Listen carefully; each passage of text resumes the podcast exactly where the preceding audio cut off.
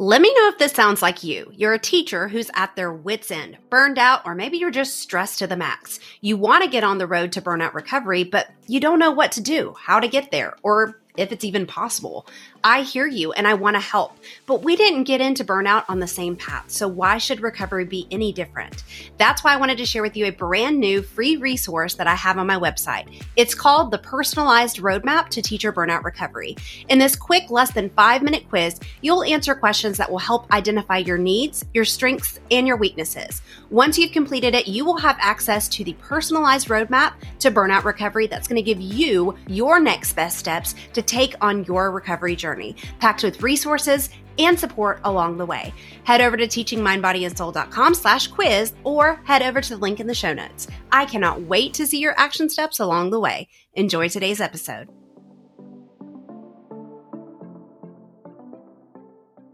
Hey, hey, hey, you're listening to episode five of the Resilient Teacher Podcast. Summer to educators is this magical place of relaxation, calm, reduction of work responsibilities, and dare I say, people outside of education are jealous.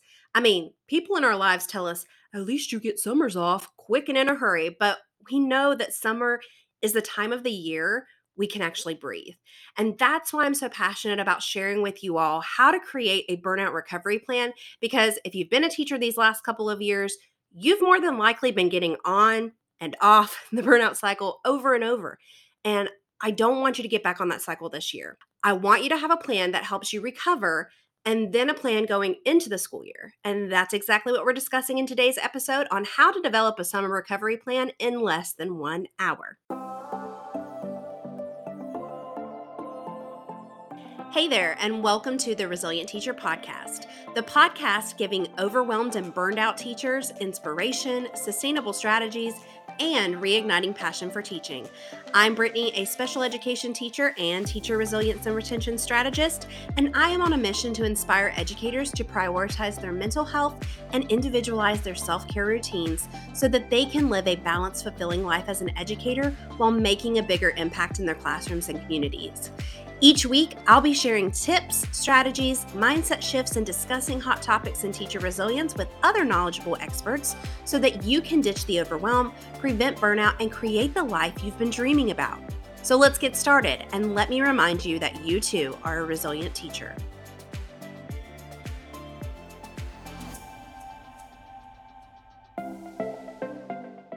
Before we get into the episode, I want to say that if this podcast has helped you in any way, I would love for you to leave a review and share it with a friend. I really am on a mission to help reignite passion, reduce overall stress and burnout for educators.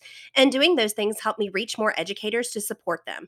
This is one of the ways that you can also enter the launch giveaway that ends July 19th. This is the third episode in the Summer Self Care for Burnout Recovery series, which are all leading up to the amazing Summer Self Care Conference for Teachers, which is a free event that's linked in the show notes, or you can grab your free ticket at teachingmindbodyandsoul.com slash summer self-care conference. In the first episode in the series, episode three, we talked about why summer break is not going to get you out of burnout and how the stress response cycle works in our bodies. Then last week in episode four, we talked about the five evidence based methods to complete the stress response cycle so you can get out of burnout. So if you haven't listened to those two episodes, you need to go back and listen before heading into this one because today's episode is building off of all the things we talked about in those areas. So today, I want to talk about how to create a summer burnout recovery plan in less than one hour. The first step in developing a plan is always evaluation. Creating a summer recovery plan requires us to first evaluate our current status, our baseline, our relationship with burnout. Evaluation is the first step in my resilience framework called the Individualized Educare Program.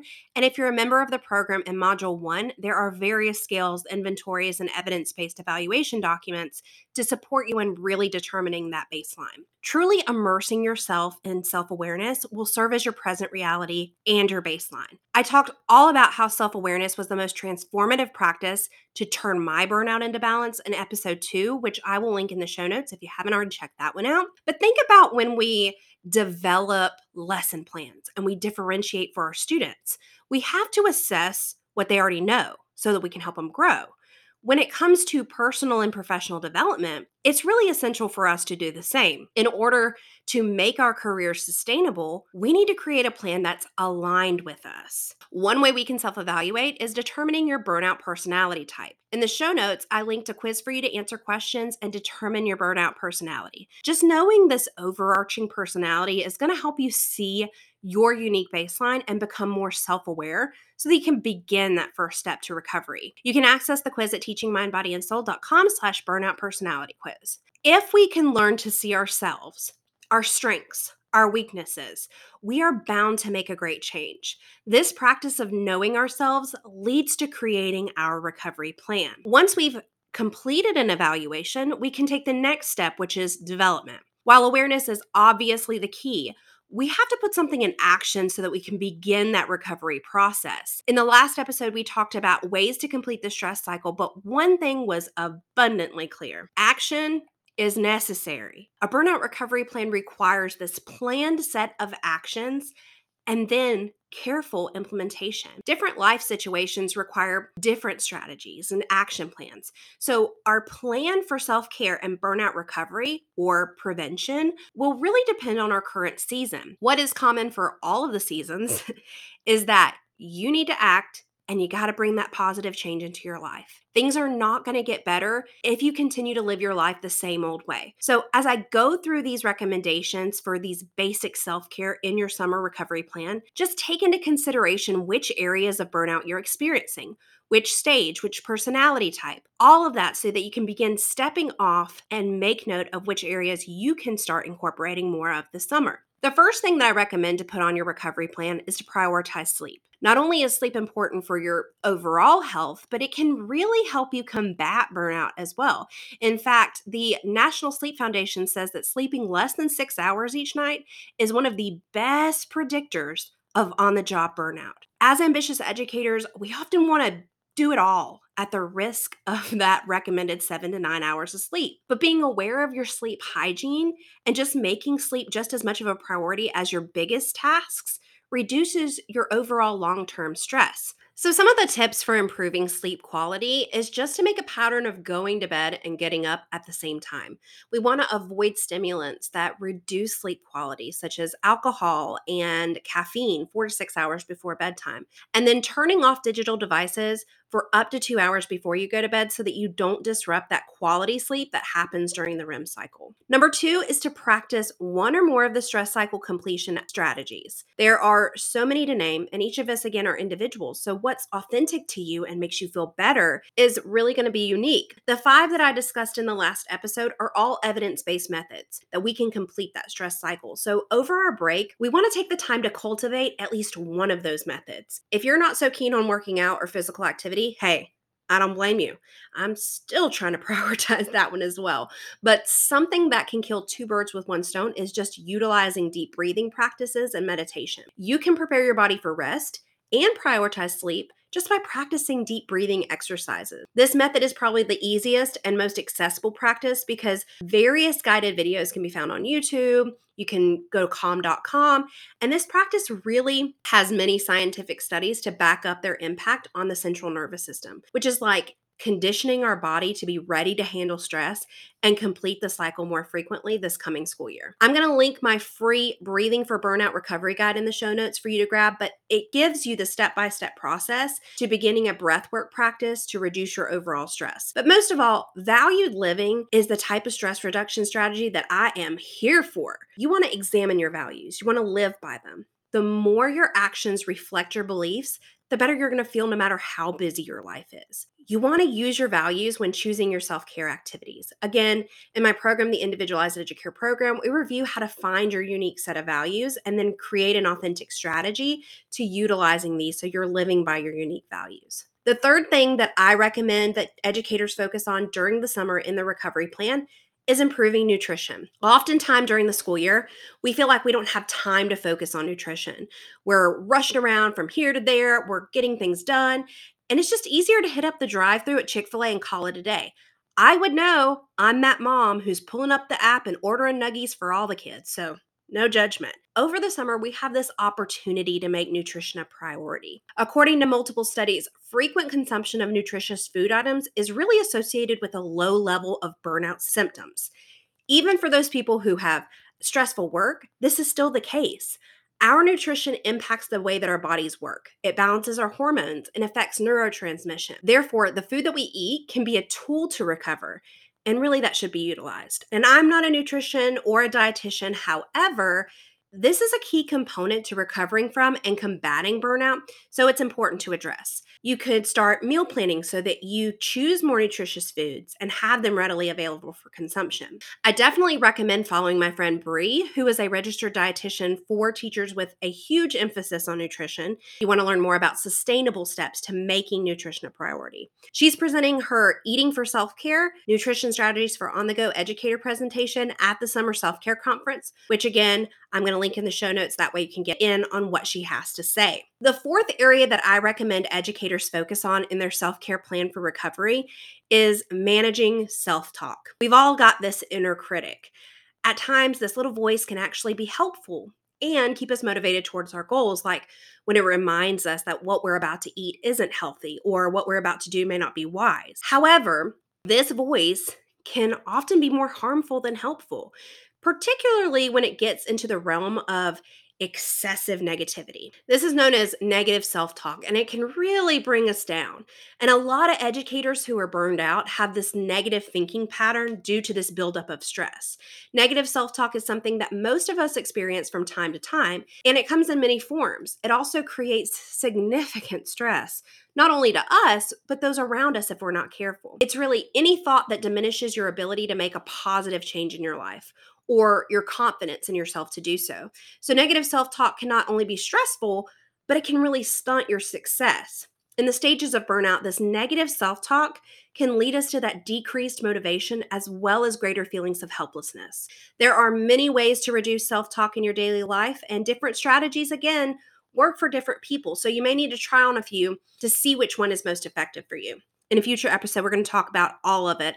I, it's coming, I promise. But one simple action is just practicing reframing those negative thoughts. When engaging in negative self talk, you might be able to catch yourself, but it can sometimes be difficult to force yourself to stop that train of thought. So it's often really much easier to change the intensity of your language. I can't stand this becomes, well, this is challenging. I hate becomes, well, I don't like. Or even, I don't prefer. For a friend of mine who's really struggling with negative self talk going into the new school year, she might say something like, Here goes another insane year of changing up everything and yet nothing changing. But really, she can reduce the intensity by saying, This new school year is an opportunity for change. I can work to be the positive change. When your self talk uses more gentle language, much of its negative power is muted as well. The final area you may want to consider adding into your recovery plan is learning these coping skills for your fight or flight response. During burnout, our nervous system becomes out of order. During these moments, our fight or flight response will become stress activated. Both adrenaline and cortisol begin to circulate in our bloodstream, which ultimately means that depending on your state, your responses to stress may be more volatile, may be more reactive than usual. As the fight or flight reflex is initiated, our bodies believe that we're actually gearing up for battle. And as we learned in episodes three and four of the series, the stress response needs to be completed through things like physical exercise and deep breathing so that we can calm the nervous system. Doing nothing has been proven to just continue these chemical surges because there's no form of release. But even if you're already adding in ways to complete the cycle just intentionally and becoming mindful and paying attention to when your fight or flight response is more active is a really good start. For example, maybe you notice that you're more likely to be on edge and jittery if you've consumed too much coffee. Just noticing this pattern can help you change your behaviors in ways that calm your fight or flight response. Once you've really determined your baseline and now you've chose some activities that you'd like to intentionally work on this summer, the third step in using summer break to recover is just tracking your progress. Once you define your set of actions, you need to move further and implement. An effective plan always includes tracking progress. We know as educators how important it is to track the progress of our students. And the same idea should serve in this instance also. For this purpose, you could begin writing a diary, filling out suitable worksheets, creating a special section in your usual planner, or even bullet journaling. The areas that you'll want to include are thoughts, moods, energy levels, and body conditions. As you do this, you will try to establish a clear connection between your actions and your conditions. This is going to help you determine which actions you need to keep and those you might want to eliminate, especially if they're ineffective for you. This tracking system, whichever's easiest for you, will help you determine which self care activities are beneficial and which are ineffective. It's going to help support you in staying accountable for your recovery this summer as well. So, if you're a member of the Individualized Educare program, this is just a reminder to you that in the quarterly self care support guides, there is a section with this tracking system already built in for use to print out, put in your planner, or upload to your digital planner. So, to recap, there are three main things that we want to do when we're developing this recovery plan. We want to, one, evaluate ourselves. We want to notice which areas we need improvement. Number two, we want to choose intentional and actionable steps to end the stress cycle, and then other ways to improve our overall well being. And then number three, we need to track our progress. It really is as simple as that. We don't want to make this process any harder than it needs to be.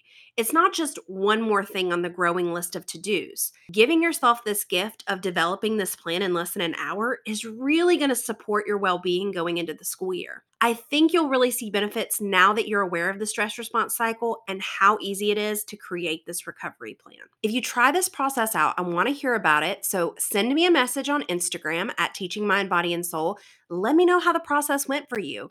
If these types of things are helpful for you, you like the exercises or the ways of thinking through the process, and you're looking for more support in reducing burnout, the Summer Self Care Conference is a free online event that's going to be held Friday, July 22nd through the 24th, where 13 different experts, including world renowned teacher authors Amber Harper, author of Hacking Teacher Burnout, and Meredith Newland, author of Free to Teach, are bringing you actionable presentations on things like nutrition, healing your inner child, boundaries, mindset shifting, teaching with less turbulence, no stress, accessible lesson planning, using creative writing to heal from burnout and compassion fatigue, and so much more. The best part about this conference it's all online. You can attend all the sessions in this three day event from the comfort of your own couch. The event is not only going to be super fun, informative, and life changing, but there's going to be additional prizes, games, and just an overall good time. You can grab your free ticket at teachingmindbodyandsoul.com slash summer self-care conference, all one word, and I will also link it in the show notes for you to check out as well.